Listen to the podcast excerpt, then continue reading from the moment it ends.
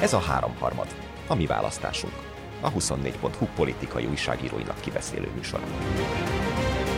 Az a fotó, ami ottan be lett ugye állítva, és hogy, hogy a Zelenszky, Zelenszky mögé, mögött áll Orbán Viktor, hogy ott valaki mondta Orbán Viktornak, hogy tessék ideálni miniszterelnök úr, vagy maga Orbán Viktor döntött úgy, hogy odaállt, tehát hogy ez egy, ez egy adhok ilyen, ahogy esik úgy puffan szituáció, és a végén hát ott találta magát, vagy volt, volt egy állásrend, amit valaki kitalált. Ez vajon hogy lehetett, Zsolt? Ez a kérdés.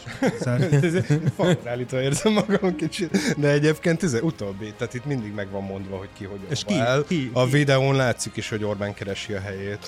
Hát alapvetően ezt az európai... Most keresi a helyét, vagy megmondják, hogy hova áll? Keresi, mert föl van írva minden, minden helyre, hogy ki áll oda. Tehát, Ja, ott van. a, a lábad alatt? pódium, és Aha. mint minden eseményen a lábadhoz ki van írva, hogy ki hol. Ó. És már nem volt ezt felesleges ez a podcast. Kerner Zsolt, Nagy Gergely Miklós, valamint Nagy József a háromharmadban. Tudtok-e testbeszédből olvasni lipsikéim? Erre válaszoljatok. Azt hiszem tudok, de nem biztos, hogy túl kell ezt becsülni. Na akkor felvázolom, jó, hogy hogyan sikerült ma reggel feltornászni a vérnyomásomat, pedig szép nyugodtan ébredtem egyébként. Ugye, mint tudjuk, a szerdai, londoni és párizsi látogatása után tegnap, vagyis csütörtökön az EU csúcson járt Zelenszky ukrán elnök, ahol találkozott a tagállamok miniszterelnökeivel.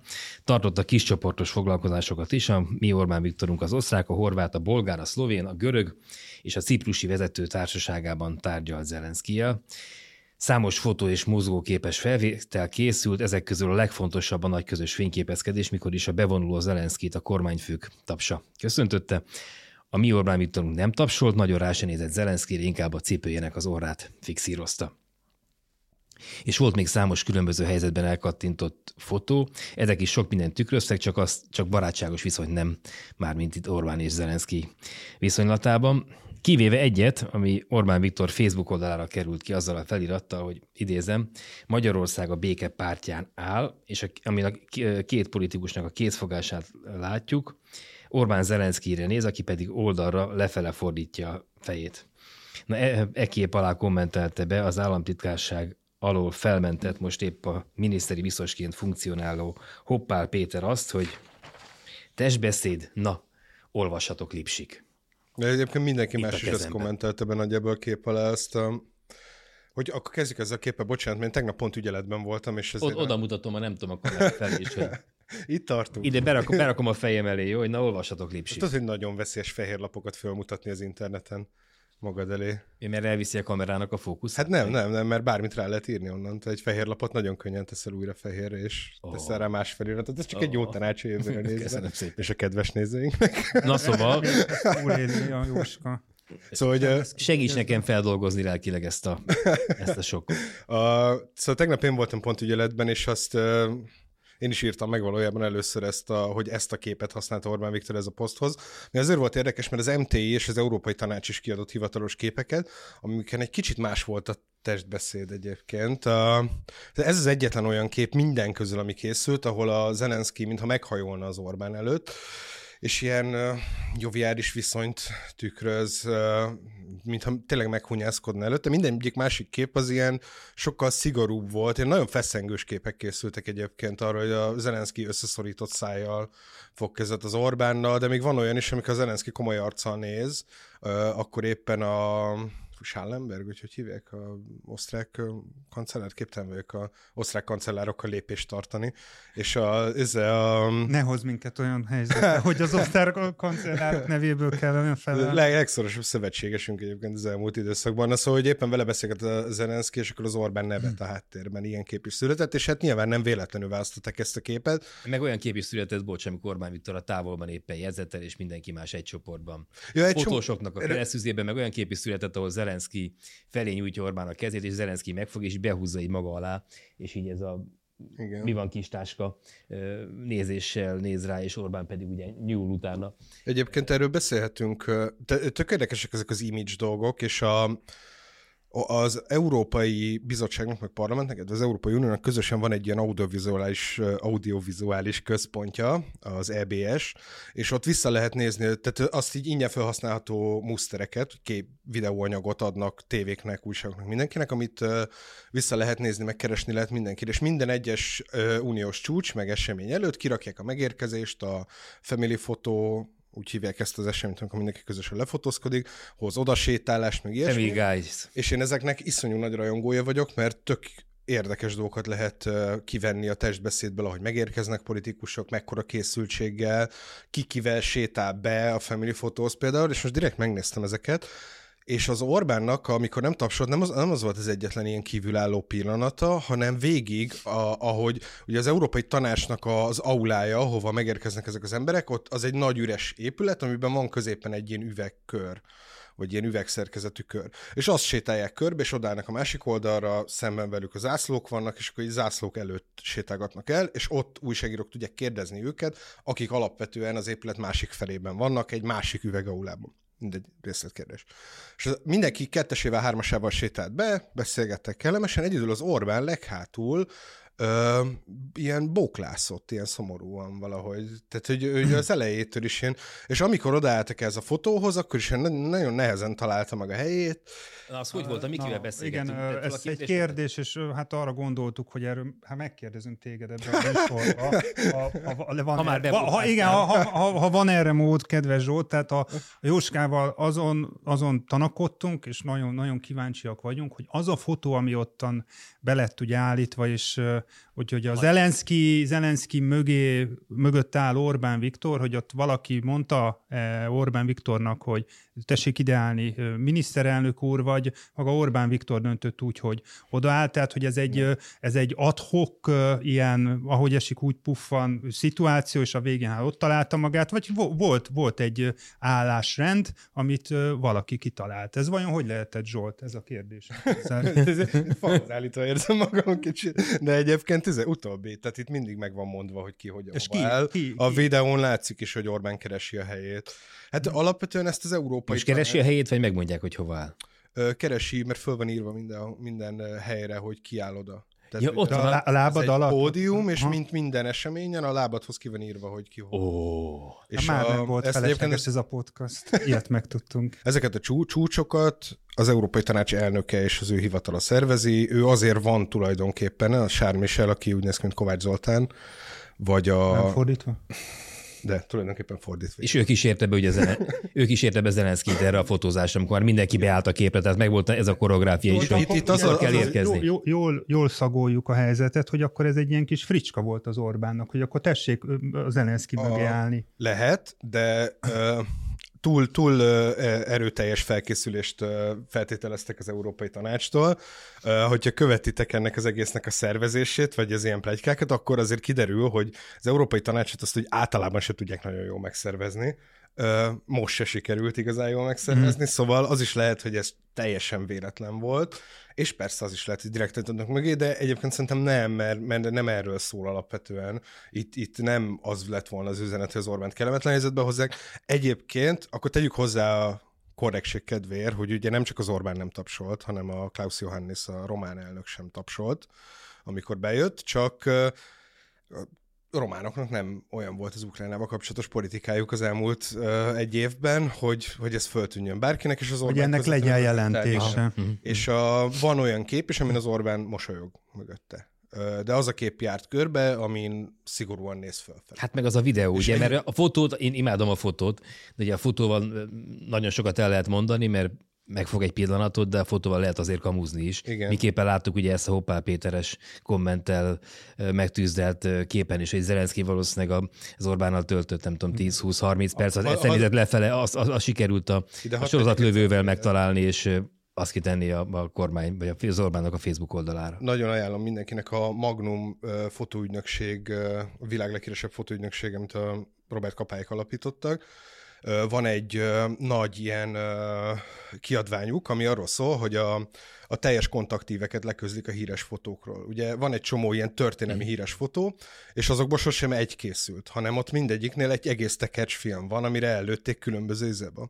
És itt mindegyik nagyon híres történelmi fotónál ö, ott van a teljes kontaktív, ezt régen úgy csinálták, hogy előhívták a negatívot, felszeletelték, és nem nagyították, nem rárakták egy kontaktérzékeny lapra, ö, rávilágítottak, és akkor kicsiben ott van minden fénykép, és ilyen lupéval nézték, igen, igen. hogy ez. És, és mindegyiknél láthatod, hogy ezek a történelmi képek, amiknek van valamilyen történelmi vagy politikai üzenete, azok hogyan néztek ki az összes többi képen, azon a, a Magnum Contact Sheets egyébként a neve, bocsánat, csak Szerintem ez érdekes. Egy nagyon lehet. rettenetesen izgalmas, hogy műelemzést tartunk egy politikai podcastba, és Hát valahogy csak, e, csak ten, tennék egy zárójelet, hogy egy picit hátrébb lépnék, és amikor én megnéztem ezt a videót, akkor azért hát az a kérdés fogalmazott meg bennem, hogy Orbán vajon miért nem tapsolt? És hogy ezt hogy kell érteni? Mi erre a magyarázat?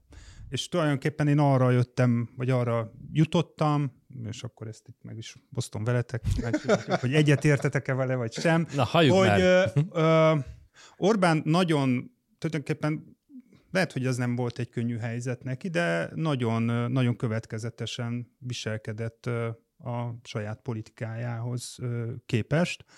Ugye ő a, az egész Orbán-Zelenszky viszony, az a Orbán szempontjából ugye ott van elrontva, hogy szerinte Zelenszky beavatkozott a magyar választásokba, és azóta... Ezt szerintem még korábban uh, nyelvtörvény, meg minden. Jó, uh, de hát a, a, a, az, hogy a választási estén elmondott beszédébe Zelenszky bekerült, úgyhogy az ukrán elnök, így külön meg lett említve, azért az annak köszönhető, az, hogy az Európa Tanács előtt ugye a, a Ugye azt mondta, hogy Orbán. az egész világ összeesült a Fidesz ellen, Zelenszkijel együtt, de a Fidesz ennek ellenére nyert még az Igen, apparát, és ezt, a is ezt a Fidesz ugye ezt választási beavatkozásként értékelte, és azó, tehát ez, ez, ez a Fidesz szempontjából, vagy Orbán szempontjából a Zelenszkinek a, a bűne.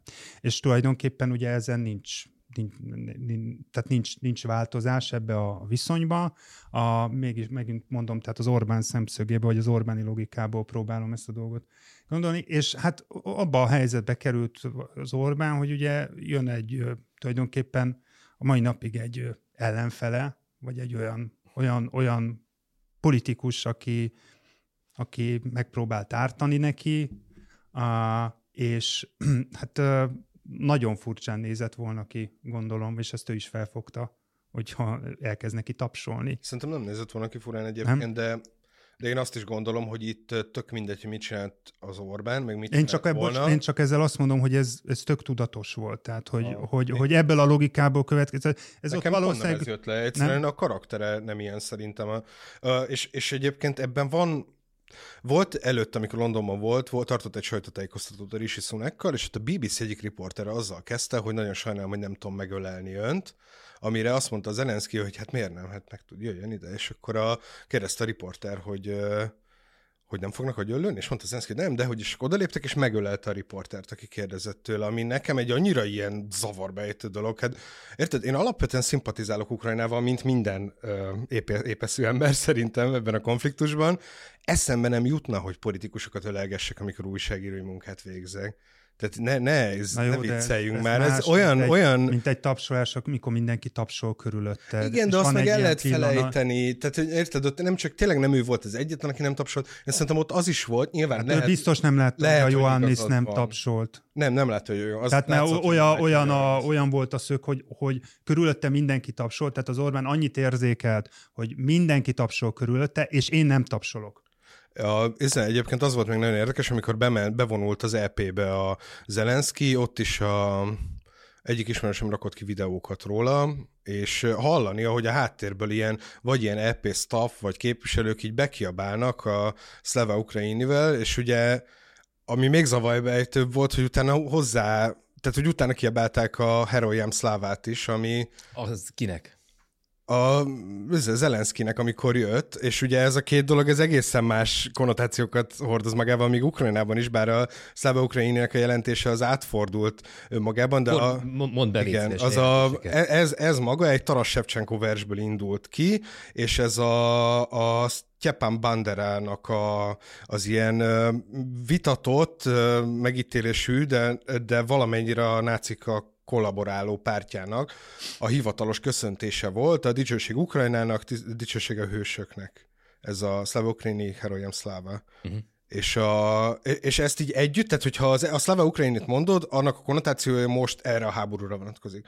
Ha Herojem Szlávánat is mondod, akkor az annak már más a jelentése. Aha. Szóval ilyen egészen furcsa túlkapások vannak ebben az egészben. Persze ez is alakul már át, minden, nem annyira szokatlan, de azért furcsán néz ki. És az, hogy az EP-n belül üvöltenek neki oda, egy, egy valaha egészen másra használt szogent, az nekem egy nagyon furcsa tök, az volt az üzenetenek az egész találkozónak, hogy Ukrajna az Európai Unióba tartozik. Ez lett volna a szándékolt üzenete és egy kicsit ilyenkor Ezért meg tud... oda. Igen. Egy pénzt nem, a vadászgépekre, az... igen. Val- valamint azt nyomatékosítani, hogy az európai értékeket védi. Ukrajna, ugye ezt el is mondta a beszédében, az európai értékekért áll ki, ezeket az európai értékeket szeretné az Európai Unióban képviselni, és ezek, ezen keretek között élni. Igen, ez, ez egyébként azért egy komplexebb kérdés ennél, hogy hol tart az ukrán állam útja az Európai Unió és a jogállam felé tök érdekes egyébként, bizonyos szempontból előrébb, mint bárki gondolta volna, bizonyos szempontból hátrébb. De igen, az üzenet az ez lett volna. Egy zárójeles kérdés, mikorra érhet be Ukrajna az EU-ba szerinted? Fú, nagyon sokára. Minimum tíz év tagjelölti státusz se kapott még. És például a Szerbiának van tagjelölti státusza nagyon régóta, most ez más kérdés, hogy Szerbia nem, ugye nem erre felé megy, ami nekem Arról nem is beszélve, hogy ott ugye probléma. területi, vitatott területi kérdések is vannak Ukrajnán belül. Tehát, hogy... Hát Szerbián belül is. Ja. Szóval ez, és, és egyébként ez nem zárná ki, hiszen, hiszen Spanyolországon belül is. Tehát, hogy, hát, hogy, na, hogy vannak azért, és ugye nem véletlen az se, hogy mondjuk ezt a Koszovóval kapcsolatos politikája az Európai Uniónak, meg mondjuk a vitatott területekkel kapcsolatos politikája, az problémás lesz, mert mindig ott lesznek a baszkok, a katalánok, akikkel problémák lehetnek a jövőben, hogyha az Európai Unió valamilyen módon szavaz. Ez nagyon részletes. Akkor, ha, csak hogy visszatekerve, te azt mondod, annak a nem tapsolásnak nincsen különösebb jelentősége? Ne, nem tudom, én csak azt mondom, hogy lehet az is, hogy nincs jelentősége. Az ölelgetés, az, az, ölelgetés ez képes, szinte Igen. súlytalan. Az, ez, ez, ez, erre Töltsük már el egy fél percet erre az ölelgetésre, mert Zsolt azt mondja neked, mennyire furcsa volt az. BBC-ben, ugye azt mondtad? BBC, igen. BBC-ben. Ha jól emlékszem. Megölelgették a... Ugye ez... ez nem az? Fura, mert azóta gondolkodom rajta, de persze közben figyelek rátok, hogy, hogy ez, ez hogyan értelmezendő meg. Magyarországon nyilván nem, Magyarországon nem egy, egyértelmű ennek a háborúnak a megítélése, már csak amiatt is, amit Orbán Viktor akár bel, akár más fajta politikai érdekekből e köré rajzol. De hát mondjuk abban az országban, ahol teljesen egyértelmű a háború megítélése, hogy kivel vagyunk, akkor szerintem van az a helyzet, amikor időnként kiléphet az újságíró ebből az újságíró mm. szerepből, mm. és, a, és az egész közösségnek a véleményét meg, meg tudja azzal mutatni, hogy, nem hogy ő, ő, ő mit gondol ebben a helyzetben. Nem, én, én sem tudtam volna megölelgetni. Pro, pro, nincs előttem, hogy megölelgetem Zelenszky, de, de hogy ezen még lehetne egy darab. Ja. Eszét lehetne erről írni. Most igen, van egy pro, csomó... pro lehet erre mondani, hogy miért lehet megölelni, miért nem. Tőlem a, ez, ez nagyon távol áll. De a magánéletben is, nem? Uh, és uh, erre nem is reagálok. Ez, ez, Zsolt késett kb. 40 percet a, a podcast felvételről, és uh, itt a nyolcadik percben már személyeskedik. Ez jó, jó irány, ta, tartsuk. Uh, hogy Hallgatóságnak jót fog tenni, hogy itt egymást ölnek, ölelnek, hogy akkor Igen. menjünk tovább a vonalon. Igen, most az még egy a jövőt érintő kérdés, hogy ezek után, a, ha elkezdünk egy podcastot, és a, a Zsolt szerepel benne, az mindig fél órával később kezdődik, Na jó, vagy, vagy nem. De hogy visszatérve még egy Orbán... percet késtem egyébként. Hát fél órának tűnik. Kiszámolja. Kiszámolja. Olyan, olyan helyzetbe hoztál minket. Térjünk vissza, ki kell vágni Orbán a végén ezt a azt részt. is mondta, hogy ö, ö, el, meghallgatva az ukrán elnököt, szerinte ez egy nagyon elhúzódó háború lesz, és hogy, hogy nem lesz egy hamar béke. ez nekem még azért volt egy érdekes megállapítása Orbánnak, hogy a, az egész problémának egy érdekes keretezése, mert ebben picit az van, hogy mint hogy már Zelenszky lenne a, a, a békének a, a gátja. Hát bizonyos szempontból ugye ő az annak a békének, amit Orbán Viktor elképzel, hiszen Igen, és az a béka fegyverletétel lenne, Igen. és a mostani frontvonalak befagyasztása. Ezt meg Zelenszky szerint nem szeretné, hogy az ország egyharmada továbbra is orosz kézen maradjon. Igen, és ilyen hogy, szempontból igen, ő, ő annak. De hogy mennyire, mennyire abszurd valójában ez a békepolitika, amit Orbán akar, vagy békepolitikának Abszolút. és bocsánat, nehez. Csak hogy a, a, nem ő volt az egyetlen, és azért érdekes, amit az Orbán mond, mert tök nagy felborodás keltett az, hogy a bolgároknak ugye most nincsen kormány, ideiglenes kormány, és a Rumer Radev, aki az ideiglenes miniszterelnök, ő, ő ugyanazt az üzenetet mondta el, mint az Orbán, és tök komoly felborodás lett belőle, hogy ő a békéről és tűzszünetről beszélt, mert hogy az a gyakorlatban az Ukrajna az hm. ellenkezőjét szeretné. Most hiszen azért jönnek Európa fővárosaiba, hogy vadászképeket kapjanak minél hamarabb hamarabb. És az a, hogy ugye mondtad, hogy kiscsoportos foglalkozást tartottak, ez, ne, ez nem mindenkire igaz, Ausztria ebből a szempontból azért is érdekes, mert nem NATO tag. Igen, mi csoportunkban volt, igen. és ugye rögtön, amit lehet olvasni, rögtön az elején visszaverték a... Halmai Katalin a... twittelte azt, hogy a, neki azt mondta az egyik ilyen EU-s újságíró, hogy ez a Friends of Russia csoportként hívják ezt az üzlet, mert egyébként tényleg ebbe, ebbe a csoportba, akikkel együtt találkozott az Orbán, ebbe az ilyen problémás országok tartoznak. Oroszország barátja, igen. Igen, a, köszönöm, Ciprus, uh, ahol ugye rengeteg rengeteg orosz érintettség van, meg iszonyú sok orosz tőke, Szlovénia, ahol ugye a korábban nagyon ukránbarát és orosz ellenes kormányt, amivel az Orbán kormány jóban volt, leváltott egy liberális zöld kormány, amelyik sokkal orosz barátabb, tehát ebben közelebb áll az Orbánhoz, és ilyen furcsa ellentmondások vannak, meg az osztrákok, akik nagyon régóta egyébként talán az egyetlen ilyen rendes szövetségeseink Közép-Európában, tehát, meg a bolgárok, akiket most már említettem. És még... Ja, akkor ez sem, ez sem véletlenszerűen volt sorsolva. Nem, nem, nem. Sőt, ez hanem... tényleg a Oroszország barátai csoport volt gyakorlatilag. Ja. A legproblémásabbak, és azokat így összerakták egy izébe a hat vagy hét országot, mert nem emlékszem, hogy hány volt pontosan, de azért a fontosakkal, meg a támogatókkal külön beszélt. Itt ugye mindenkinél az van, a szervezésről olvastam tök sokat előtte, mert hogy ugye ez kiszivárgott, erről írtam egy cikket, nagyon jó lett, ajánlom. Mi a címe?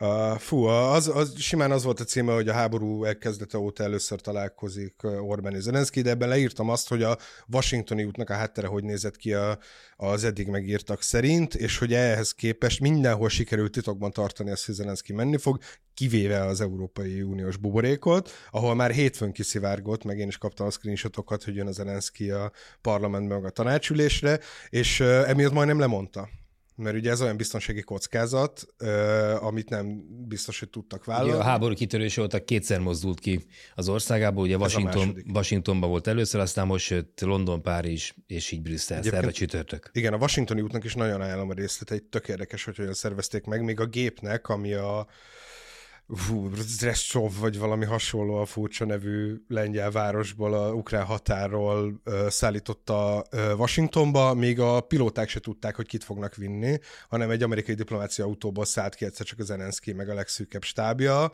és akkor az ilyen izék, hogy letesztelték Covid-ra a Blair House-ban, ami szemben van a Fehérházzal, az a vendégház, meg ott lakott a Kamala Harris egy darabig, amíg felújították a házát, és hogy ott tesztelték Covid-ra, és akkor azon stresszet mindenki, hogy mi van, hogyha Zelenszky Amerikában lesz Covidos, mert akkor ilyen katasztrófa, nem tudják hazaengedni sehogy.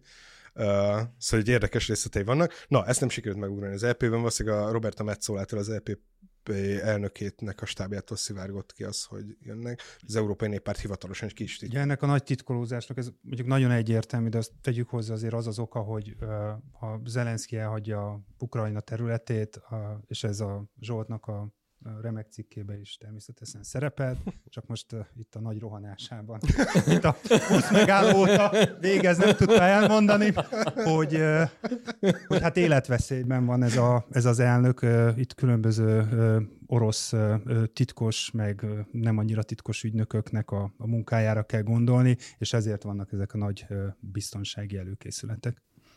Én köszönöm. Hm.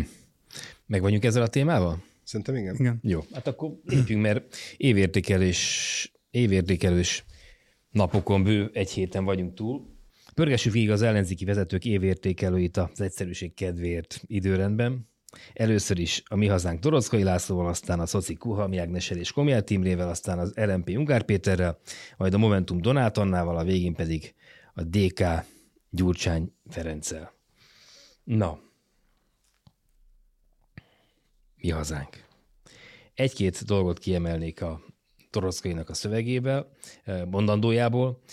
Azt mondja, hogy mindenhol fel kell szólalni az őrület ellen, meg kell akadályozni egy újabb világháború kitörését, mert hogy Véri Torockai az európai politikusok között vérgőzős, vért és háborút akaró hangulat van, és ennek jegyében Torockai ellenzi a és, svéd, svéd és a finn NATO tagságot, mégpedig a svédek és a finnek érdekében, mert ő azt gondolja, hogy a belépés, belépésükkel hosszú közös határszakasza lenne a NATO-nak Oroszországgal, ami a háború esélyeit növeli.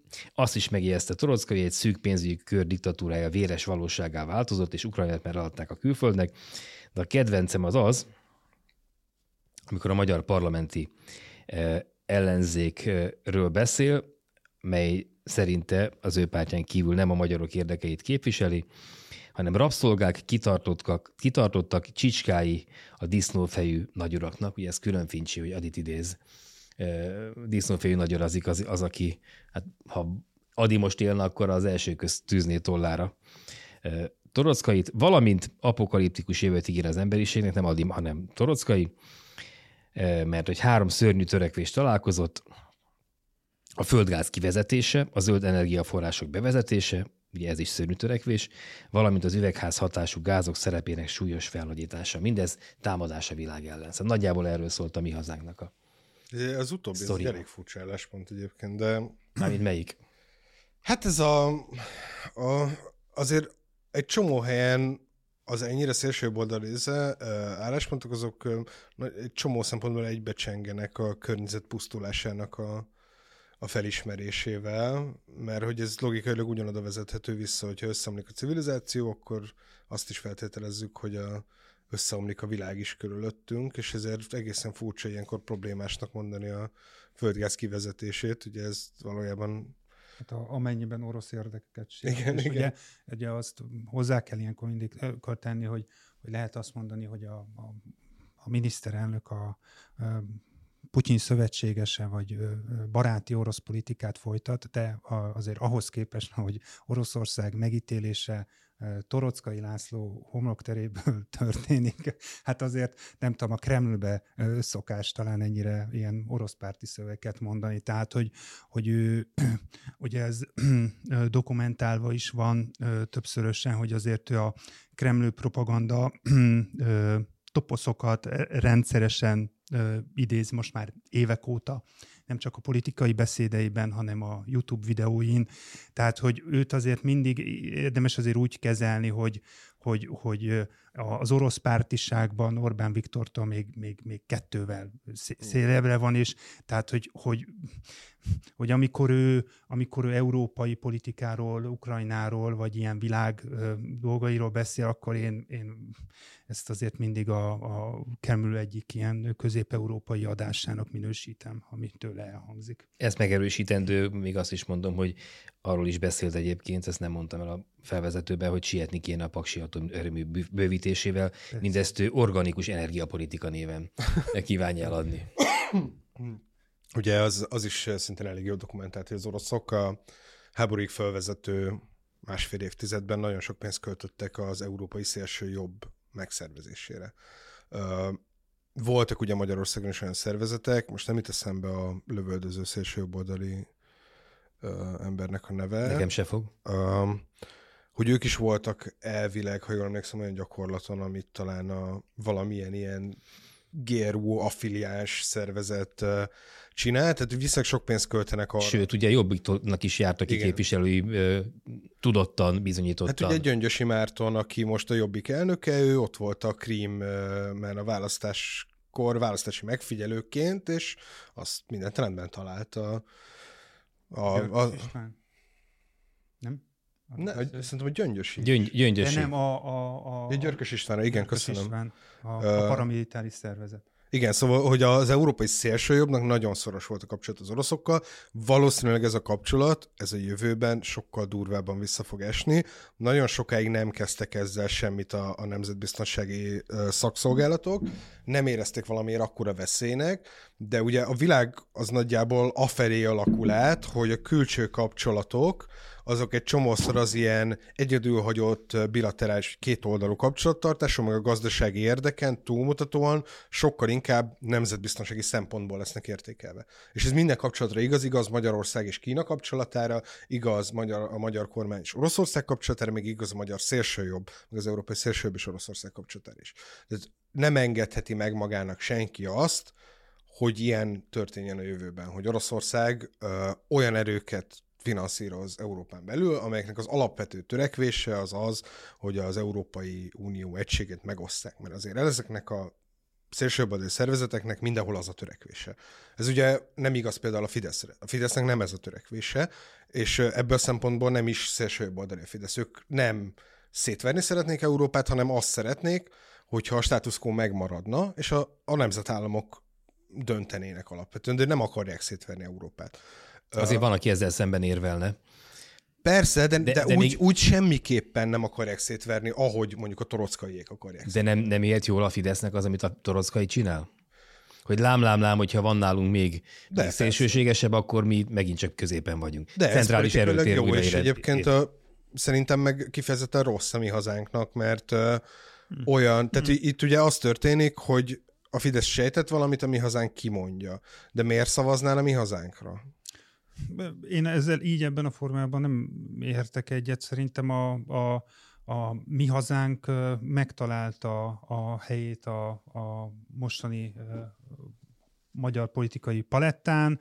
E, nem választást akar nyerni, hanem parlamentben nem akar lenni. akar nyerni, és hogyha a helyzet úgy alakul, hogy neki valamilyen nagyobb szerepe lehet, mint egy, nem tudom, 6, 7, 8, 9 vagy 10 százalékos ellenzéki pártnak, akkor nyilván ezzel élni fog. Koalícióra gondolsz? Hát igen, vagy, vagy, vagy külső támogatás, vagy a, a, nem tudom, ez sokfajta lehet. Én, én azt gondolom, hogy ők ezt a helyet elfoglalták, nagy, nagy újdonságot egy ideje nem, nem látok náluk, de a még egy dolgot szeretnék hozzátenni a, a, a torockaihoz, hogy ugye nála, amikor ezt az Oroszország dolgot azért azzal érdemes mindig összekapcsolni, hogy ugye Kárpátalja függetlenségéről, vagy az autonómiájáról, a, ami lehet, hogy a függetlenségnek egy ilyen rejtjelezett kiadása az ő szájából, azért az nála felve, felvelvetődik mint ugye kérdés így az ukrán háború kapcsán. Tehát, hogy, hogy nála még ezt is kell nézni, hogy ott azt a, a kárpátaljai területi szuverenitást azt hát nem tudom, hogyha nagyon őszinte lenne, akkor az a pontosan mit De csinálna. Szerintem egyébként ez még egy, most nyilván egy kicsit így ez, ez felborít ezt, amit mondok, de szerintem a kárpátai autonómia képviselése a számára egy validabb politikai álláspont, mint az orosz érdekek képviselése a magyar kormány szempontjából. Tehát, hogyha valaki szélsőjobboldali pártot vezet, akkor az nyilván egy csomó szempontból ugye revizionista. Ugye a kettő ugye pont össze tud kapcsolódni. Persze, széteső, ez széteső Ukrajnánál, vagy egy, nem tudom, amire azért így volt célozgatás. A, fú, én akartam erről még valamit mondani. Ja igen, azt akartam mondani, hogy szerintem minden, minden évértékelőt azt szerint érdemes figyelni, hogy jövő évben lesznek EP és önkormányzati választások, és ez a mai, vagy mostani év, ez gyakorlatilag a politikai építkezés éve mindenki számára. És uh, ilyenkor egy évértékelő az pra- praktikusan arra jó, hogy te elmond, hogy uh, ki vagy, hogy áll szerinted a világ, mi ebben a szereped és feladatod, és merre akarsz tovább menni. Tehát itt önmeghatározás, célmeghatározás és a, a bázis kijelölése az, ami megtörténhet. Ebben a szempontból szerintem a, a mi hazánk eddig is jól teljesített, mert ők megmondják, hogy ők mik, azok is, amik mondják magukat, nyilván az ilyen apró hazugságokon kívül, hogy ők szuverenisták lennének, hiszen egy szuverenista politika az talán nem a Oroszországnak való mm, kitettség, energetikai kitettségről szólna, de ők megmondják, hogy ők egy szélsőségesen nacionalista párt, mit akarnak ezzel, szerintem... Radikálisan mondják talán. Radikálisan, igen, ez a eufemizmus. Nemzeti bocsánat. radikális. Nemzeti radikálisok. Ö, és megmondják, hogy szerintük hogy néz ki a világ, és azt is, hogy ők, ők mit akarnak ezzel politikával kezdeni. Ez a ez rácsatlakozom, tehát, hogy, hogy itt felsoroltál az elején nem tudom hány pártot, meg szervezetet, a, a mi hazánk biztos azok közé tartozik, akiknek ilyen önmeghatározási gondjai azért nincsenek, a, a, a, hang, a hangsúly, a hangerő nagy, nagyon felismerhető nyelvtannal dolgoznak, tehát hogy, hogy nincs olyan gondot, hogyha ha meglátsz egy nagyon torockai Lászlóra jellemző mondatot, és nincs oda írva, hogy ki mondta, akkor azért azt... Esetleg felismeret, hogy Szálasi Ferenc volt. Hát igen, vagy Torockai László, de tehát, hogy, hogy ezzel csak azt akarom mondani, hogy, hogy azért a, a, a, az általad felsorolt pártok közül azért szerintem ma már jócskán vannak olyanok is, akik, akiknél hát alapvető kérdéseket nem, nem lehetne megválaszolni egyáltalán, hogy milyen, milyen értékrend alapján uh, politizálnak. Ugye ez a mi hazánknál nincs. Van egy olyan karakterük, a Torockai, aki ugye a, a social médiában nagyon nagyon, jól teljesít, elképesztő szerintem, amit a YouTube-on a különböző videóival elérésben el tud érni, bizonyos dolgokat a saját közönségének nagyon jól meg tud fogalmazni, úgyhogy ezt mondjuk, hogyha így értékelni kéne ezt a évértékelő beszédet azért mindenképpen el kell mondani. Ja, az ő termék az egyértelmű, ugye Magyarországon a rendszerváltás óta minimum megvan az az 5 kötőjel 15 százaléknyi szavazó, vagy szavazni hajlandó választó, aki erre a szélső jobbos retorikára Igen. fogékony, kit antiszemitizmussal lehet megfogni, kit, kit cigány ellenességgel, kit a szomszédországoknak a, a gyűlöleté, szomszéd népek gyűlöletével, ugye és indult a miéptől, aztán a, szépen rá, ráment a jobbikra, igen, aztán a lett a mi haznák, tehát csak, csak a neve változott. Igen. Hogy... A 98-as miép sztori, vagy a 98-as miép Fideszes ilyen, hát nem koalíciós, de azért bizonyos értelemben támogató politika meg azt is mutatja, hogy, a, hogy alak, a, a, alakulhatnak olyan helyzetek, kuratóriumokban, vagy itt-ott, ahol együttműködés is ki tud alakulni. Meg hogy mekkora az, az, az mutatja, ugye, mint a, a, a, a táptalaj, a televény, a, a, nem tudom, egy növény alatt, hogy, hogyha gazdagon kap tápanyagot, akkor 15 százalék, hogyha meg kevesebbet kap, akkor is megvan az 5 százalék, ami, amivel oda lehet érni a parlament. És ezt szándékosan azért mondtam, mert szerintem érdemes lesz még mindegyiket a következőkben ezt szerint értékelni, de ez egy precíz és most itt ne értse félre senki, nem morálisan e, jó politika, hanem a minőség. Praktikus. Praktikus politika Haték. e, hatékony. Na, akkor azt találjuk meg, hogy praktikus politikát folytatta és praktikus évértekerőt tartott a magyar szocialista párt. e, időrendben, időrendben haladunk, és a Miklós mindjárt lefordul a székről e, fájdalmában. Ugye itt ketten szólalt, itt hárman szólaltak fel, három fontos felszólaló volt a két társelnök, Kuhalmi és Komjáti, valamint Tüttő Kata, aki ugye hmm. az EP listát fogja majd vezetni. Ha kik vagyunk mi kérdésre, a Kerneri kik vagyunk mi kérdésre, ugye a Komjáti Imre felelt, amikor azt mondta, hogy a, az MSP minden erejével a dolgozót védi, és arról beszélt, hogy az MSP eddig még mindig balról nyert választást. Ehhez képest Kuhalmi, aki még előtte beszélt, ő azt mondta, hogy ilyen praktikus kérdésekről szólt, mint például, hogy mi hamarabb el kell kezdeni a tárgyalásokat az ellenzéki pártok között, előválasztást kell tartani, és tett egy oldalvágást ugye a DK felé, ahova egyre többen húznak át az utóbbi időben MSZP-s politikusok, önkormányzati politikusok, hogy a demokráciát nem csak névleg kell hirdetni, meg nem csak a nevükben kell annak lenni, hanem úgy is kell viselkedni az év minden napja, minden órájában. Tűtő Kata pedig ugye arról beszélt, hogy ő ugye alelnök, hogy nagy a várakozás a személyével kapcsolatban, ezt nyilván a párton belül érzékelik. Kívül és, azért ezt nehezen érzékelt. És az volt erre a válasz, hogy nyugi, itt vagyok. Tehát akkor a kérdésem az az, Tütök, hogy... De most komolyan, tehát ugye ez a tök, tökéletes elszakadság a világról, hát a szocialista párton kívül, vagy néhány ilyen Budapest vezetésére figyelő emberen kívül, ki Isten tudja, hogy kicsoda tüttőkata, tényleg. Hát nem tudom, a, velem, légy szíves, de nem egy nem, országos nem, ismertség. Ebben ebben biztos nem uh, fogok vitatkozni Zsoltal. A... Hiába kés, noha késtél. Igen. Tudom, megérdemelné, de nem. Hogy a, szerintem az MSZP-ről azért itt azért szerintem nagyon nagy időt nem, nem érdemes rájuk szánni. Ezek vannak, Miki.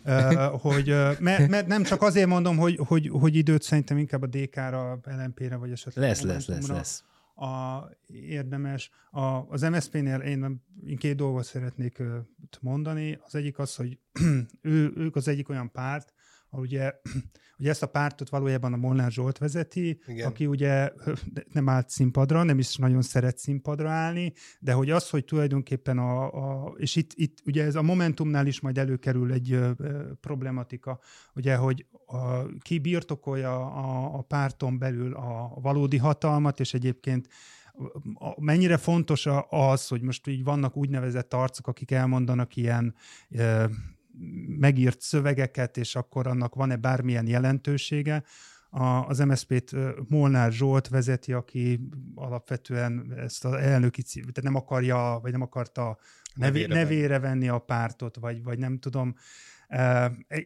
Szerint, szerintem ez az egyik ilyen jellemző, hogy ugye a legerősebb és a legfontosabb ember a, a, a pártnak azért alapvetően ilyen világnézeti kérdésekben nem, nem nyilvánul meg. A, a másik meg az, hogy a előválasztás, ellenzéki tárgyalások témája, ugye ez egy külön podcast tém, külön podcastot érdemelne, mert ugye itt, hogy ehhez az egyes pártok hogy viszonyulnak, és itt, itt nyilván az MSZP bemondta azt, hogy hát, hogy ők mindenképpen, és ebben ezzel szerintem előbb-utóbb már kisebbségben is lesznek. Tehát, hogy, hogy e, ebből a szempontból szerintem az a az volt a fontos, vagy a információ értékű, hogy az MSZP letette a, a hitet az előválasztás mellett, de szerintem ennek semmi ilyen jelentősége nem lesz abban a szempontból, hogy lesz-e egyáltalán előválasztás Magyarországon, vagy sem. Én is egyébként tök hasonló két dolgot akartam mondani ehhez kapcsolatban. Ugyanazt uh, mondanám problémának, amit a Gergő két olyan párt van a magyar ellenzékben jelenleg, ahol nem tiszta, hogy kié a párt. Uh, évértékelőt általában az mond, a ki a párt. Ez a probléma az korábban az LMP-nél is megvolt.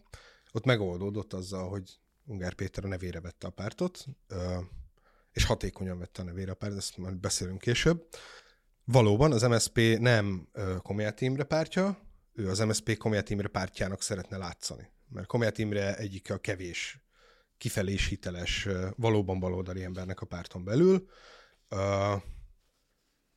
Nem is Tüttökatály, és nem is Kohalmi Ágnesé, hanem Molnár Zsolté. És Molnár Zsolt nem beszél nevére, és Molnár Zsoltról nem tudjuk, hogy baloldali embere. Sejtéseink vannak, plegykák vannak arról, hogy mennyire működik együtt a regnáló hatalommal, ami... Igen, plegykák arra vannak, hogy nem is az MSZP embere, de hát ez egy... Igen, de, ez de vannak ellenkező plegykák is, tehát hogy, hogy, hogy hogy nem tudom, Molnár Zsolt védelmében, vagy nem tudom, azért a, alapvetően az volt ugye a plegyka a választások előtt, hogy amikor érezt az, hogy van lehetőség arra, hogy legyen valami, akkor, akkor tökéletesen beállt a, a szocialisták és a, az előválasztás mögé. Ez volt a legtöbb, amit én hallottam erről. Persze itt nyilván belpolitikában nálam sokkal tájékozottabb emberek vannak, de ez a probléma, hogy ez nem az ő pártja, nem az mond beszédet, aki a párt, és ha nem az mond beszédet, aki a párt, akkor nem arról, nem az igazságot mondják ki, nem arról beszélnek, hogy mi történik ebben a pártban, hogy mi a probléma, hanem arról, amit egy, ez egy ilyen humbug, egy ilyen felhő lesz, amit legyártanak magukra. Bocsánat, még hadd mondjak az előválasztásra gyorsan egy problémát, hogy most ugye mindenki beszél arról, és ez, ez, ez a DK-nál és a Momentumnál is probléma lesz, hogy kell előválasztás, kell -e régi ellenzéki vonat, hallotta az összefogást, most üzlet Donát Annát és Ungár Pétert idéztem, de hogy nem, tehát hogy ez a probléma, ami itt a következő évben lesz, az, az sokkal súlyosabban, hogy ezt így le lehessen rendezni. Ugye két választás lesz egyszerre. Az egyiken az LP választáson külön kell indulni, mert ez egy listás választás, és itt az fog nyerni, aki határozottabb és érdekesebb, a választók számára szimpatikusabb arcélt tud mutatni, vagy politikát. A másik választás, az meg egy alapvetően együttműködésen alapuló választás, hiszen az ellenzéki városok nagy részét azt vagy problémákkal, vagy problémák nélkül, de most, ez, most nagy koalícióban irányítja az ellenzék. Ez nem fog változni. Tehát beszélhetnek arról, hogy nem kell előválasztás. Az egyik választás, ami jövőre lesz, ugyanazon a napon, mint a másik választás. A kettő tök, logikailag tökéletesen más politikát igényel ezek. Zárójeles megjegyzés, nem véletlenül tolta a Fidesz egybe ezt a kettőt, hiszen ö, ott egy darab pártról van szó, itt meg sok darab pártról van szó, két különböző választási kampánylogikát követelne, meg stratégiát követelne az ellenzék részéről egyik és másik, összetolta a kettőt, gyerekek, ezt is oldjátok. Igen, meg ugye egy, egyrészt ez így van, másrészt viszont a 2019-es önkormányzati választást a főpolgármesteri jelölti címet leszámítva az ellenzék tárgyalásos úton azért meg tudta oldani. Tehát hogy ezért ez nem egy lehetetlen, nem egy mission impossible. És tehát viszonylag sikeresen. És viszonylag sikeresen, uh, úgyhogy uh, itt a, az, hogy most jövőre hogy legyen előválasztás, szerintem is egy egy álkérdés, de valójában igen, az, az egy nehézség, hogy miközben azt fogja látni az ellenzéki szavazó, hogy a, a majd a, a a helyi városi civil egyesületben ott fog ülni a, nem tudom, a MSZP-s, a párbeszédes, a Momentumos, meg a, a DK-s esetleg, már ha ez tényleg így lesz, és közben meg egymás ellen fognak politizálni, az lehet, hogy fog egy ilyen furcsa diszkomfort érzetet adni, de én azt gondolom, hogy ha ez se egy megoldhatatlan helyzet, hogy erre legyen egy-két-három mondat, hogy akkor az egyiket hogy kell kezelni, meg a másikat hogy kell kezelni. Az más kérdés, hogy ennél, talán ennél könnyebb feladatokat sem sikerült mindig az ellenzéknek abszolválnia. Na, Zsolt az imént ö, ö, azt mondta az MSZP-ben, nem arról beszéltek az évértékéről, amiről beszélni kellett volna, mert nem azok beszéltek, akik, akik a, nem az beszélt, aki a párt. Most az LMP-ben az beszélt, aki a párt, ugye Ungár Péterről, van szó. Ő vajon azt mondta, ami, ami, ami, ami a valóság, a valós problémákról beszélte. Igen. Igen. Rengeteget tudnék idézni tőle, de mondjuk talán azt emelném ki, hogy az LNP nem akar részt venni többi az ellenzéki összefogásban, nem akar részt venni az előválasztásban, szitta a Momentumot, aki hülyének nézi az embereket. Aztán mondott egy olyat, hogy nem lesz miniszterelnök jelöltünk, nem lesz birodalmi vezérünk, nem, le, nem fogunk spirituális vezetőt és sámánt állítani, és Smuk, Smuk Erzsébettel nem indulunk az állarcos énekes következő évadán. Én egyedül emiatt vagyok szomorú. Lásd még szellemesség. Aztán az összefogásról mondta, hogy benne voltunk a buliban, vereség lett. A konzekvenciát levontuk, az összefogás halott. Aztán még egy idézet, megszűnőben van a politikai verseny, a politikai, politika már a törzsi csapatsporttá vált. Vannak moralizáló picsogások, különböző önsóhajtozások, de valódi verseny már nincsen. Nekem ez a picsogás, meg az önsóhajtozásra a vágónak a régi LMP és ősi 2010-es LMP, első LMP frakcióban volt a vágó Gábor, Igen. és ő, neki volt a kedvenc szavajárása az öntököndöfött. Tehát ez talán arra, arra, arra a, a szellemi vonalra csatlakozott föl Ungár Péter. Parancsoljatok! Hát Ungár Péter beszédéről azt mindenképpen el lehet mondani, hogy, hogy összesen azt hiszem 10-12 perc 12, volt, tehát, hogy, és ehhez képest viszonylag Ami sok, jó. Sok, sok idézhető sok mondat idézhető volt benne. mondat van benne, tehát hogy ő, ő, ő ezt a média politizálást valóban a, a ellenzéki szereplők közül magas színvonalon végzi. A, most a, a, a, amellett, hogy az e, egyes mondatokhoz én kommentárt fűznék. Azért vagyunk itt. Nem, az, ez nem, nem, vagy hogy mondjam, nem, én ennyire a részletekben nem merülnék el. Tehát szerintem a, az ő beszéde bizonyos szempontból nagyon kompakt volt, uh, volt tőkesúlya, uh, tehát lehet tudni, ugye, ha ezt a beszédet meghallgatom. Volt tőkéje és súlya, igen. Igen, egy, egy, tehát igen, igen hát egy milliárdosról beszélünk, a, hogy lehet tudni a, a, ennek a pártnak az identitását, lehet tudni, igen, hogy ezt a pártot kivezeti, lehet tudni, hogy ebben a pártban kinek van pénze, és ez, ezek mind egybeesnek Ungár Péter ö, ö, személyében. Uh, tehát bizonyos értelemben ez egy kerek történet, és uh, az ez a, ez a kicsit ez a, ez hogy, hogy, hogy szokták mondani, ez a, ez a dühös ö, ö, kis malac, vagy kis, kis nyuszi, hogy ami az ungár, ungárnak az a kicsi, kicsit ez a politikai karakter lehet, hogy mindenkibe úgy egy kicsit, úgy, úgy beleszáll, beleszúr, kicsit olyan van, van egy ilyen sértettség benne, ö, hogy amikor így megszólal és odáll a mikrofon előtt, és már az első mondata valami, valamilyen sértettség van, ez, ez nagyon furcsa, de valóban ez legalább... Bazd meg a porszívódat. Igen, ez a bazd meg a porszívódat, tényleg a, nem, nem, nem, nem ezt látjuk Ungár Péter, hogy kiáll a mikrofon elé, és már, már nagyon dühös, és mindjárt De hát be fog szerep, hát De hogy nem- egyébként azt akarom mondani, hogy ez, ez valahol szórakoztató. Tehát, hogy a, az ungár szerintem el, elért oda, hogy, hogy ezek a mondatok, meg az egész ilyen személye valahol tud ilyen kicsit ilyen szórakoztató lenni, de itt akkor meg is állnék. A, azt is látom, hogy, hogy ez az LMP, meg ez az LMP projekt, ezért ez szerintem ez támogatottság hiányos. Tehát, hogy azért ezek, ezt minden lehet mondani. Támogatottság deficitben. Igen, számomra. tehát, hogy ezt minden lehet mondani, meg lehet ö, nagynak mutatkozni, meg határozottnak mutatkozni, meg, meg, meg elküldeni mindenkit a picsába. Nyába. De hogy ha közben meg érted, nincs egy 3%-os pártod legalább, vagy esetleg álmodjuk nagyot 4%, és szerintem ettől az LMP jelen pillanatban eléggé messze van, akkor az egész történet valahogy olyan fals, és azért most hogy mondjam, ez, tehát azért az, az egész LMP sztori tulajdonképpen az elmúlt 12 vagy 13 évben, amióta ők parlamenti szereplők, azért valahol mi, mindig, mindig egy picit fals volt, és most egyébként szerintem pont az ungár személye miatt fals továbbra is. De hogy, hogy szerintem én nem látok már nagyon mögötte olyan gravitáló erőt, ami őket az 5% környékére hozhatná. ezzel, ezzel vitatkoznék egyébként. A, nagyon sok mindenben nem értek egyet az Ungár Péterrel, bár azt is gondolom, hogy egy, egy konzervatív ember nem lehet nem környezetvédő, definíció szerint. Ezen kívül gyakorlatilag semmiben nem értek vele egyet.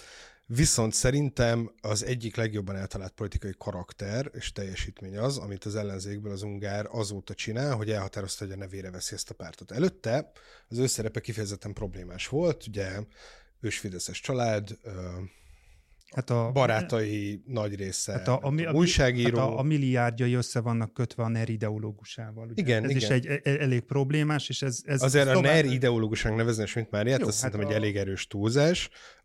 Aki az édesanyja, ugye? Szerintem igen, Igen. utólagos ideológus a legfeljebb, a, valamilyen olyan absztrakt ö, paródiáját csinálja a G. Fodor Gábornak, aki a praktikus döntések mögé ugye intellektuális hátteret teremt utólag.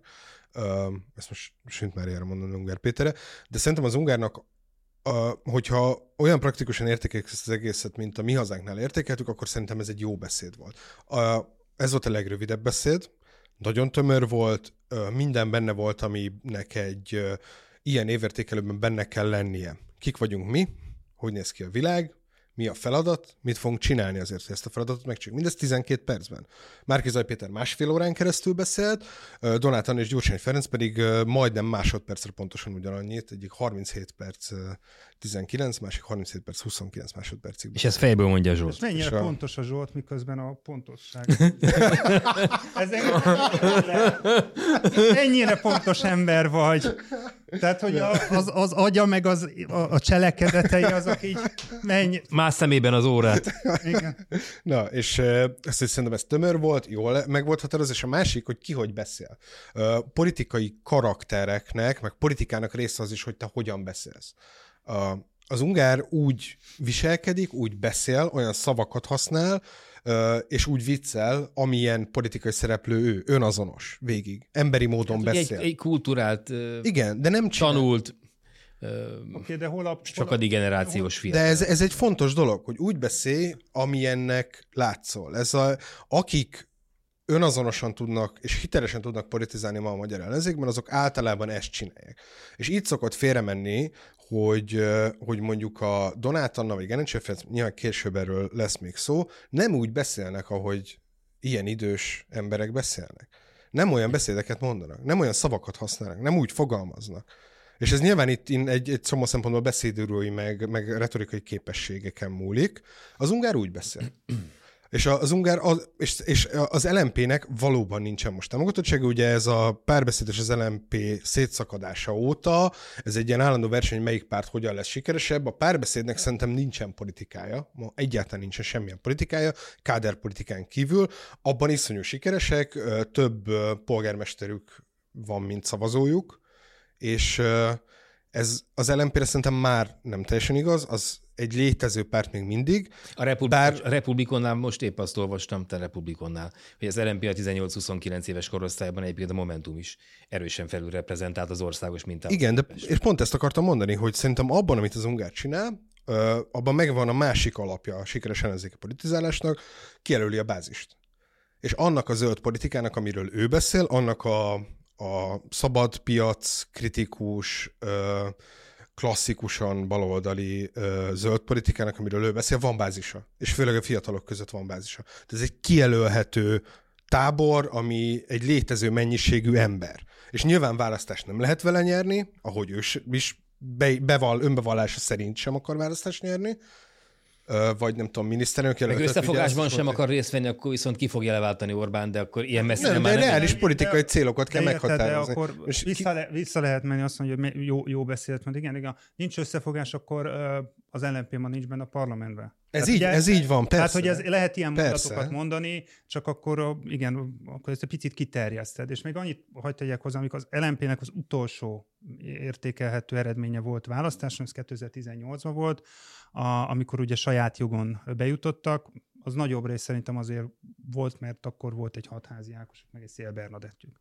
Igen. És tehát, hogy, hogy karakterre, már... karakterre, meg nem tudom, arcra szavaznak a, azok, akik a egy százalék, vagy nem tudom, igen, egy százalék fölött vannak, vagy a nagyon elkötelezett szavazók vannak, és most az LMP-be, LMP-nek nincs ilyen ö, ismert arca szerint. Hát meg volt egy jobb hiányhelyzet hát 2018-ban. Tehát Ugye, jobb, kire szavazzak, atya igen. úristen, most ezekre a szocikra, vagy Fideszre, ha nem, akkor ezekre igen. a szocikra. Na jó, de most Erre, is ugyanez a... lesz, hogy a fiatalok kire szavaznak ezekre, vagy a Gelencsér Ferenc vezette elem, vagy ez a Momentumra. Tehát, hogy akkor, hogyha fiatal vagy, és vizé, klímaszorongásod van, meg ilyesmi, akkor kire fog szavazni a vicces budapesti gyerekre, vagy a, a miépesnek öltöző elvég liberálisra? Tehát, hogy... Ez szerintem egy, egy komoly dilemma, ez egy messzire vezető dilemma. Két, két, far, két farkú a vége szerintem, de... Nem mernék rá. A két farkú tényleg nem tartott tévétőek előtt? Nem, nem is fog? Szerintem ez tőlük nem abszolút tudom, idegen. Biztosan iszonyatosan vicces lett volna, halára röhögték volna magukat. De hát egyébként szerintem, ha most lenne választás, ott a két farkú ez, Pont ez, azért, ez, mert Atya Úristen, kire tudok én itt szavazni, hát akkor legyen a két farkú. De szerintem egyébként, a, hogyha még az LMP-ről beszélünk, akkor én azt gondolom, hogy ugyanez a hullám az, amit az LMP meglovagolni szeretne vagy célként Hát meg ki. szerintem egy picit a, a azokat is meg szeretnék szólítani. Uh, tehát kicsit a, a, nem azt mondom, hogy a mi hazánkos, de hogy igen, ez a, akik, akik nem akarják ezt, a, ezt az összefogást, meg ezt az ellenzéki dolgot, tehát és, és bizonytalanok, vagy éppen a, a kutyáknál vannak, vagy ne hogy Isten a, kicsit a Fidesznél, tehát hogy szerintem ebből a kicsit ebbe a konzervatív világból is akar hozni az Na, föl kell pörögni, mert órámra pillantottam, és Azért még van néhány szereplőnk itt a, ebből a mai műsorból. Vonjuk össze Do- őket. Ö, ö, Donát Anna. A Gyurcsány is egyébként.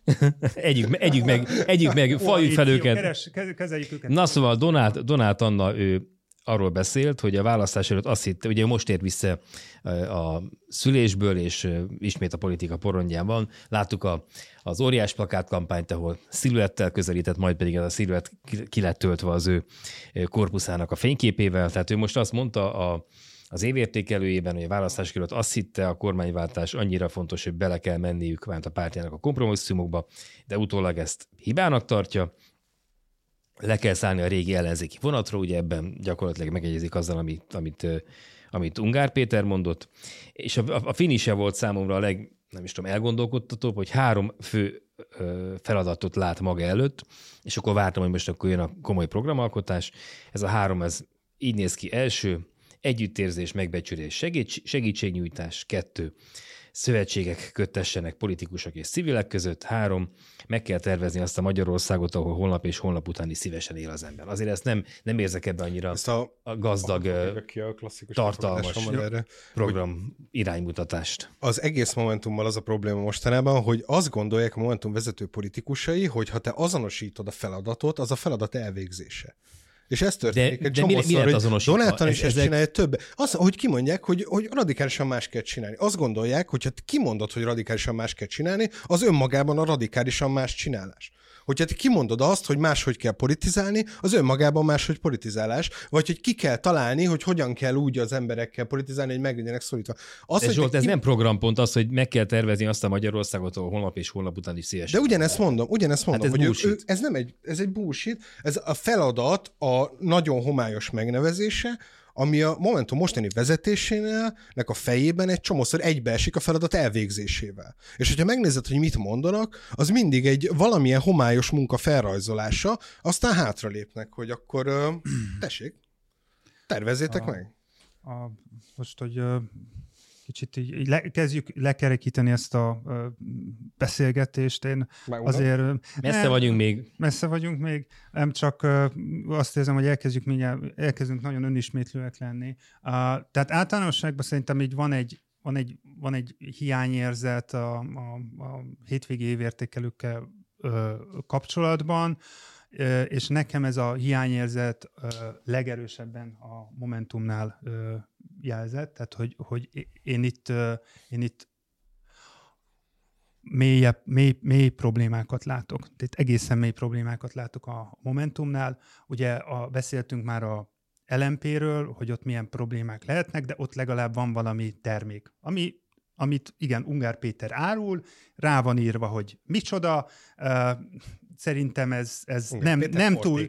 Igen, ez, ez, ez, ez, igen, ez egy becsomagolt kis Ungár uh, Péter, hát hogyha valakinek ez kell, akkor ettől boldog politikaiak, hogy erre szavaz, vagy ezt viszi haza, akkor tegye, de hogy az, az ami. Tényleg, ahogy a Zsolt is ezt szépen elmondta. A DK-nál ez egy kicsit ilyen komplexebb, meg nagyobb, meg, meg minden, mindenfével fel van úgy, úgy, úgy tűzdelve, meg, meg ki van színezve, de ott is nagy, lehet látni.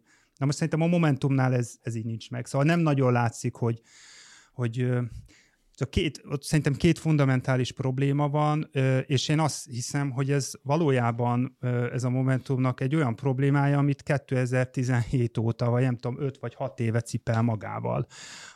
Az egyik a, az egyik egy új, új, új jelenség, tehát ugye az, hogy 40 percet beszél Donát Anna, aki a nem vagyok messiás, meg, meg nem, nem én hozom a megváltást, miközben a előtte beszélő Soproni Tamás fényként igen, állítja be. A a fény. Igen, tehát hogy ez egy picit zavaros, az, hogy négyszer annyit beszél, mint a pártelnöke, de amúgy formális funkciója nincs a pártban. Ami, ez, ez kicsit az a probléma, amit, amiről az MSZP-ről beszéltünk, és ennek szerintem, tehát ez, ez, ezen, ez, egy, ez egy súlyos, súlyos probléma, és szerintem erre nincs igazán válasz a, a, a Momentumban, hogy ez így micsoda, hogy beszél valaki, aki igazából hát nem cselekvőképes a párton belül, hiszen nincsen, nincsen politikai hatalma.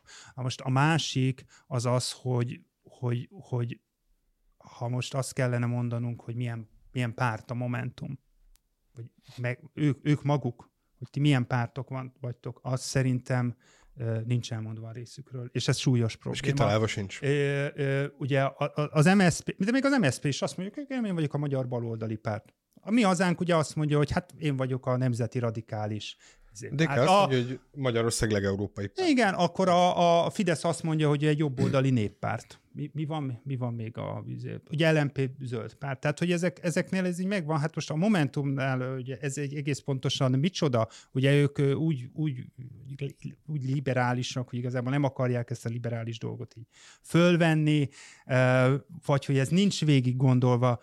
Donát Anna beszédét de amiben én egyébként láttam koncepciót, azt ö, leginkább, hogy valami fajta érzelmi azonosulást kínáljon fel a, a hallgatóknak, tehát hogy érzelmileg ö, hasson ö, a, a szavazókra, a, de, de közben meg, ha megnézed, hogy egyszerre hitet tesz a liberális demokrácia mellett. Egyszer besz, egyszerre beszél a klíma, tehát van egy zöld éle a mondani valójának, és ott van a, a szociális érzékenység és a baloldaliság, ugye, ami, ami ugye talán a, abban a pártban a, a Donátnál szokták a leginkább mondani, hogy ez benne a legerősebb, de hogy ez az egész így, hogy jön össze, és ennek egész pontosan mi a neve, az szerintem nincs meg a Momentumnál, miközben egyébként van egy magát alapvetően jobboldali értékrendűnek való elnöke a, a Momentumnak, és ez most ez, ez hallom magamban, ezek ugyanazok a mondatok, amit nem tudom, augusztusban mondtam, tehát hogy, hogy valahogy ezen a kérdésen nem, nem tud a Momentum előrébb jutni, és én azt hiszem, hogy amilyen a helyzetben vannak, támogatottságban, meg ilyen beszorultságában,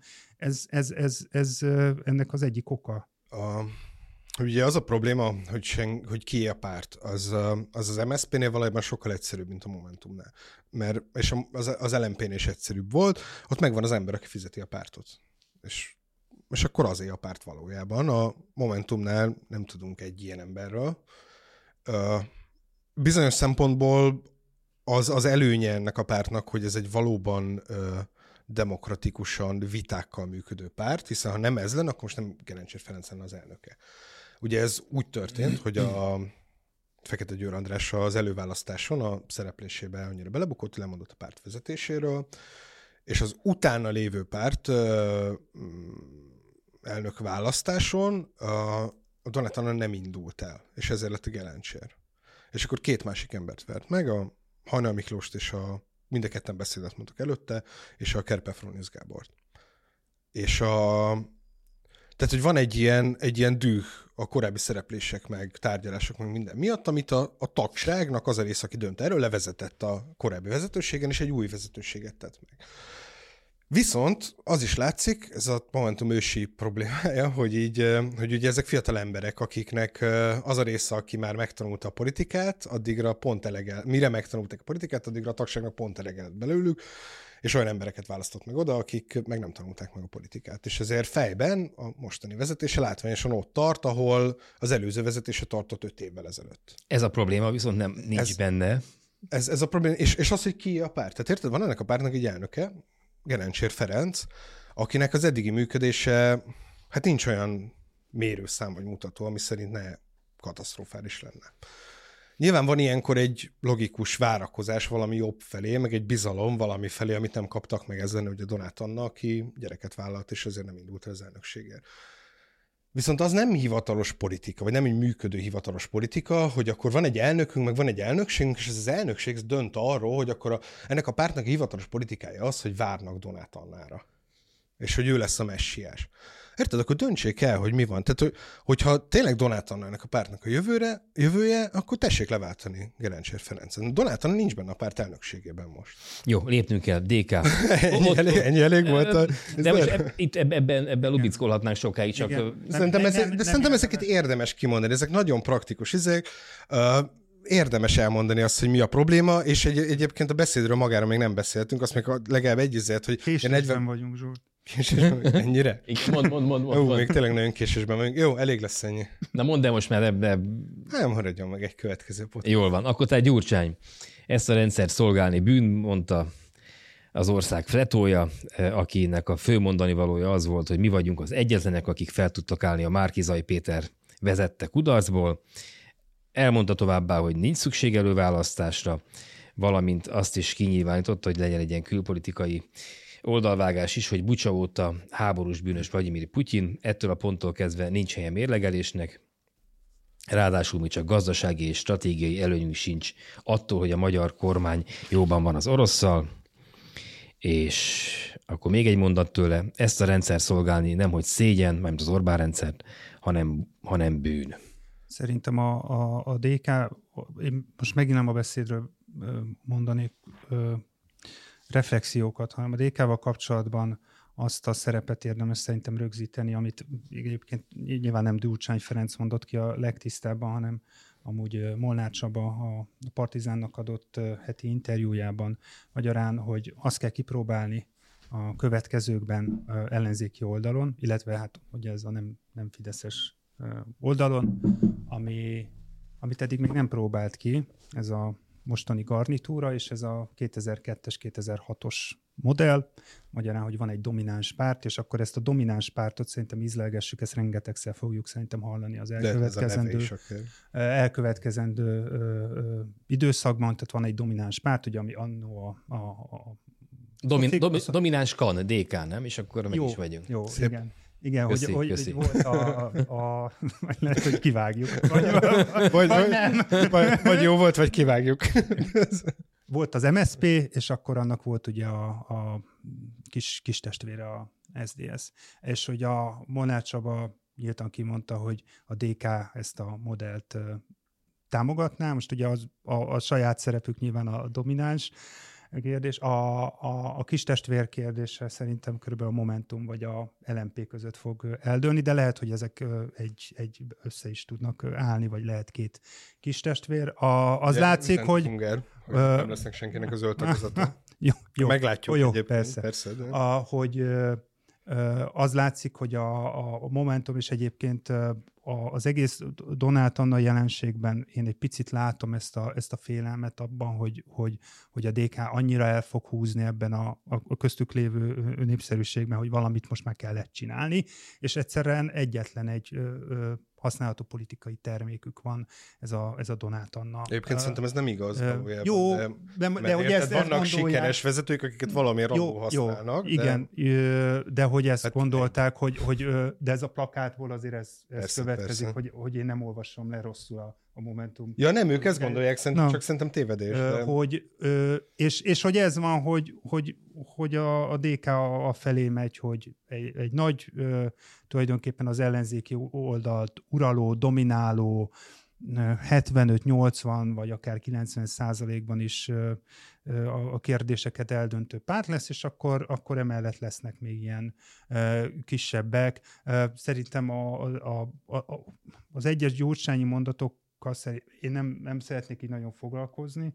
Egyetlen egyet azért mondanék, hogy azt mondja, és ezt nem a beszédében mondta, hanem azt hiszem a tegnapi Facebook bejegyzésében, hogy aki gyurcsányozott az, az elmúlt tíz évben, az mindig mind megbukott, tehát én nem tudom, a kormányt ajánlanám tekintetben. Yes. Gyurcsány Ferenc figyelmében nem, eddig még nem, nem buktak meg. Uh, és, és volt egy nagyon az, az, az szintén a, a tegnapi Facebook bejegyzésével volt egy, egy, nekem egy nagyon furcsán csengő mondat, hogy aki nincs a Fidesz ellen, az vele van. Ezt nyilván Igen. politikus, politikailag értette, tehát nem, nem, nem állampolgári vagy nem szavazói attitűdre, de hát ugye ez, ez nagyon felidézi. A... Aki a Fidesz ellen van, az van vele.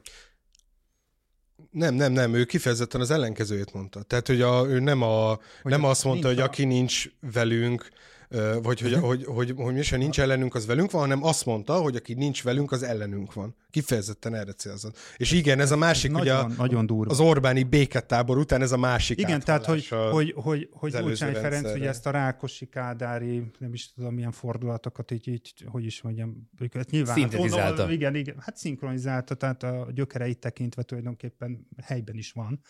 De hogy azért ez nagyon furcsa, hogy egy ilyen, ilyen, ilyen felhangokkal rendelkező kijelentést így 2023-ban megengedni. Ja. furcsa volt.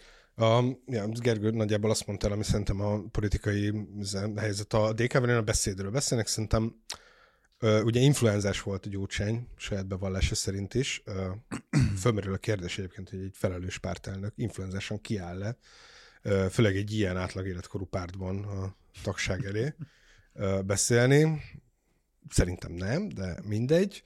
Viszont nagyon rosszul nézett ki Gyurcsány egyébként. Tehát, hogy most lehet, hogy ez influenza volt, lehet, hogy megöregedett, de, de kifejezetten rosszul nézett ki beszéd közben. Ez egy egy szemes, ez viszont nagyon jó beszélt.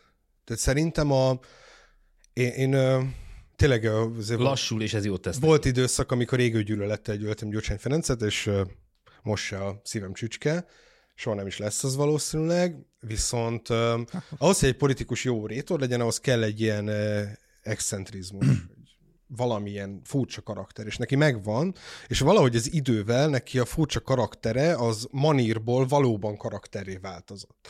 És hogyha mondjuk összehasonlítod a Donát Annával, aki nyilvánvalóan most kezdi ezt a politikai, retorikai munkát, hiába beszélem évek óta, de ez az eleje.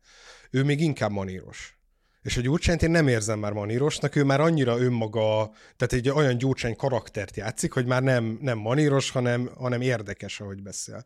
A másik meg, amit megcsinált, szerintem, amit is a Donát nem csinált meg, az az, hogy a Gyurcsány ö, nyilván a saját logikai bakugrásaival, de levezet helyzeteket, és levezeti azt, hogy az ebből a helyzetből fakadó politikára mi a lépés. Mondjuk amikor Bucsából levezeti azt, hogy, hogy mi a országérdek, meg, a, meg a, az ideológia összeütközés a külpolitikában, ezek szerintem valid és érdekes gondolatmenetek. Tehát ez, én, az, Gyurcsány mondott egy csomó valóban érdekes dolgot ebben a beszédben, és hogyha praktikus elemzését nézzük ismét, akkor, akkor meg van határozva, hogy kit céloz, teljes ellenzéket, meg van határozva, hogy mi ez a párt, Gyurcsány Ferenc pártja, legeurópai párt, a baloldal domináns pártja, és meg van határozva, hogy mi a feladat egyébként. Ami ebben az esetben egyébként nem lett feltétlenül kimondva, de hogy ugye az a feladat, hogy mindenkit legyalulni. Ja, hát szokott ő ugye érdekes dolgokat mondani, mindig érdekesen beszél, meg mindig szórakoztatóan beszél. Aztán ebből időnként kisülnek fura dolgok, láss 2006 őszét. Azért azt még a hétvégével kapcsolatban hogy mondjuk el, hogy szerintem az mindegyik beszédből, meg bejelentkezésből azért hiányzott. Én nem láttam egyik helyen se, sem olyan gondolatot, sem olyan utalást, sem olyan szándékot. Hogy egyrészt nagyon-nagyon sokat beszéltek magukról, vagy az ellenzékről, tehát egy ilyen, ilyen reflexív állapotban voltak egyrészt a, a, ezek a pártvezetők, de hogy mi az, ami túlmutat ezen a két milliónyi ellenzéki szavazón, aki ezen, erre a listára szavazott ugye áprilisban, ami ugye a két millió, ha abból te akár egy milliót birtokolsz, vagy egy millió kettőt, az semmire nem elég ez ellen a Fidesz ellen. Tehát, hogy ez a fajta akár politikai innováció, akár valami fajta kitörési kísérlet, nem is mondok innovációt, hanem egyszerűen szándékot, hogy hogy lehetne ezt a két milliót akár ebből tovább lépni. Én, én nem, nem, nem, nem véltem felfedezni ilyen gondolatokat, e, e, egyszerűen konkrétumokra, vagy akár, hogy is mondjam, ilyen ígéretekre, vagy valami olyan ajánlatra, amire így felkapom a fejem, hogy na hát ez egy olyan politikai termék tényleg, ami egy mondatos, és úgy, úgy, úgy, úgy be, tud, be tud ragadni, és lehet mondani, vagy egy ilyen szlogent, én, én nem tudtam. Hát eredet kísérletet egyébként Márkizaj Péter, aki ugye annyit, annyit mondott az ő évértékelőjével, és most a tényleg ráfordulunk a finisre, hogy ő ugye pártot alapít március 15-én, és ő kultúraváltással kezdeni, valamint egy ellenzéki kerekasztalt hívna, Na jó, hívna és össze, és a Jászberényi modell mentén mozogva, azaz pártlogók nélkül kéne indulni mindenkinek az önkormi választásokon, és csak ő csak azért alapít pártot, mert hogy az EP választáson meg csak pártok indulhatnak. Még az előző nagyon gyorsan, csak hogy a Gulyás Marcinak volt egy nagyon rövid, de nagyon pontos videó, mint nyilván olyankor mondom, két perc kb. azt érdemes megnézni, hogyha tudni akarja az ember, hogy, ez, hogy mit kell tudni az elő, vagy ezekről az évértékelő beszédekről. Ne, akkor nyilván ezt, elegáns, ezt, ezt a podcastot kell meg. Igen, hogy ennek a podcastnak a két, két és feledik napjánál kezdem mondani, hogy ezt a két perces videót elég lenne, de én a, egyébként a Márkizaj Pétert sajnos nem hallgattam meg a De most, le, most a Gulyásba belekezdtek, mondta, hogy Gulyás mit mondott. Foglald össze, légy Nézze meg mindenki. Nagyon partizán, ez egy YouTube short. De most ne reklámot csináljuk, hanem akkor mondjuk, hogy mi, mi volt. A, a legnagyobb megállapítása az volt, hogy egyetlen felszólítás se volt arra, hogy gyertek velünk, ezt csináljuk. Tehát senki nem mozgósított, és ez lenne a lehetőség, hogy mozgósíts legalább a saját pártodat. Momentumosok is végig mindig felszólal azzal kezd, hogy hú, de sokan vagytok, és így sokan vagytok, hello, hát... Oké, okay, akkor Márkizajra mondjatok valamit. Az ő pártjára, a kultúraváltására, a Jászberényi modelljére, meg ilyenekre. Én, én, nem, én nem, tényleg sajnálom, nem hallgattam meg, ügyeltem a héten többször is, és de túl sok lett volna nekem másfél óra Márkizaj Péter már. Te is ezzel minősíted őt, kedves Gergő?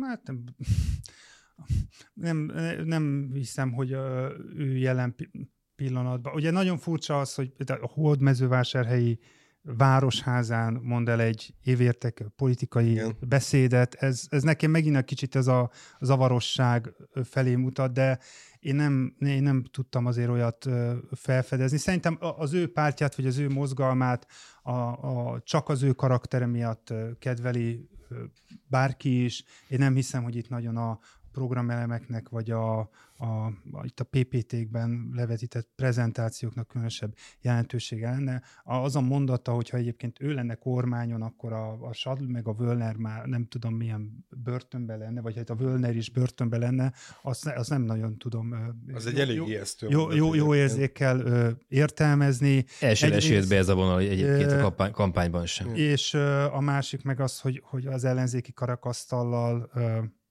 kampányolni most, vagy hogy ezt vonzó politikai termékét tenni, szerintem ez az egy nagyon az egy nagyon gyenge próbálkozás. Na, akkor a mai napon azért mi szép, széles merőt terítettünk hosszú idő alatt a kedves hallgatók, nézők elé. Ugye kezdtük Zelenszkijel, Orbánnal, aztán pedig ö, derekasan végigvettük az összes eddigi országértékelést, ami ugye jövő értékelés volt a, a Donát Annánál. Az is milyen műfaj. Az is milyen műfaj, és az, ennek az zárása, a finise az már jövő szombaton lesz, vagy vasárnap, jövő, hét, jövő hét hétvégén lesz, amikor Orbán Viktor fogja ezt megtenni, de előtte mi még találkozunk egyszer a, a katonában, ahol ugye élő felvételünk lesz.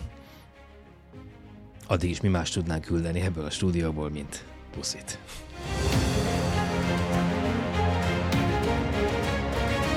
Ez a háromharmad a mi választásunk, a 24.hu politikai újságíróinak kibeszélő műsora.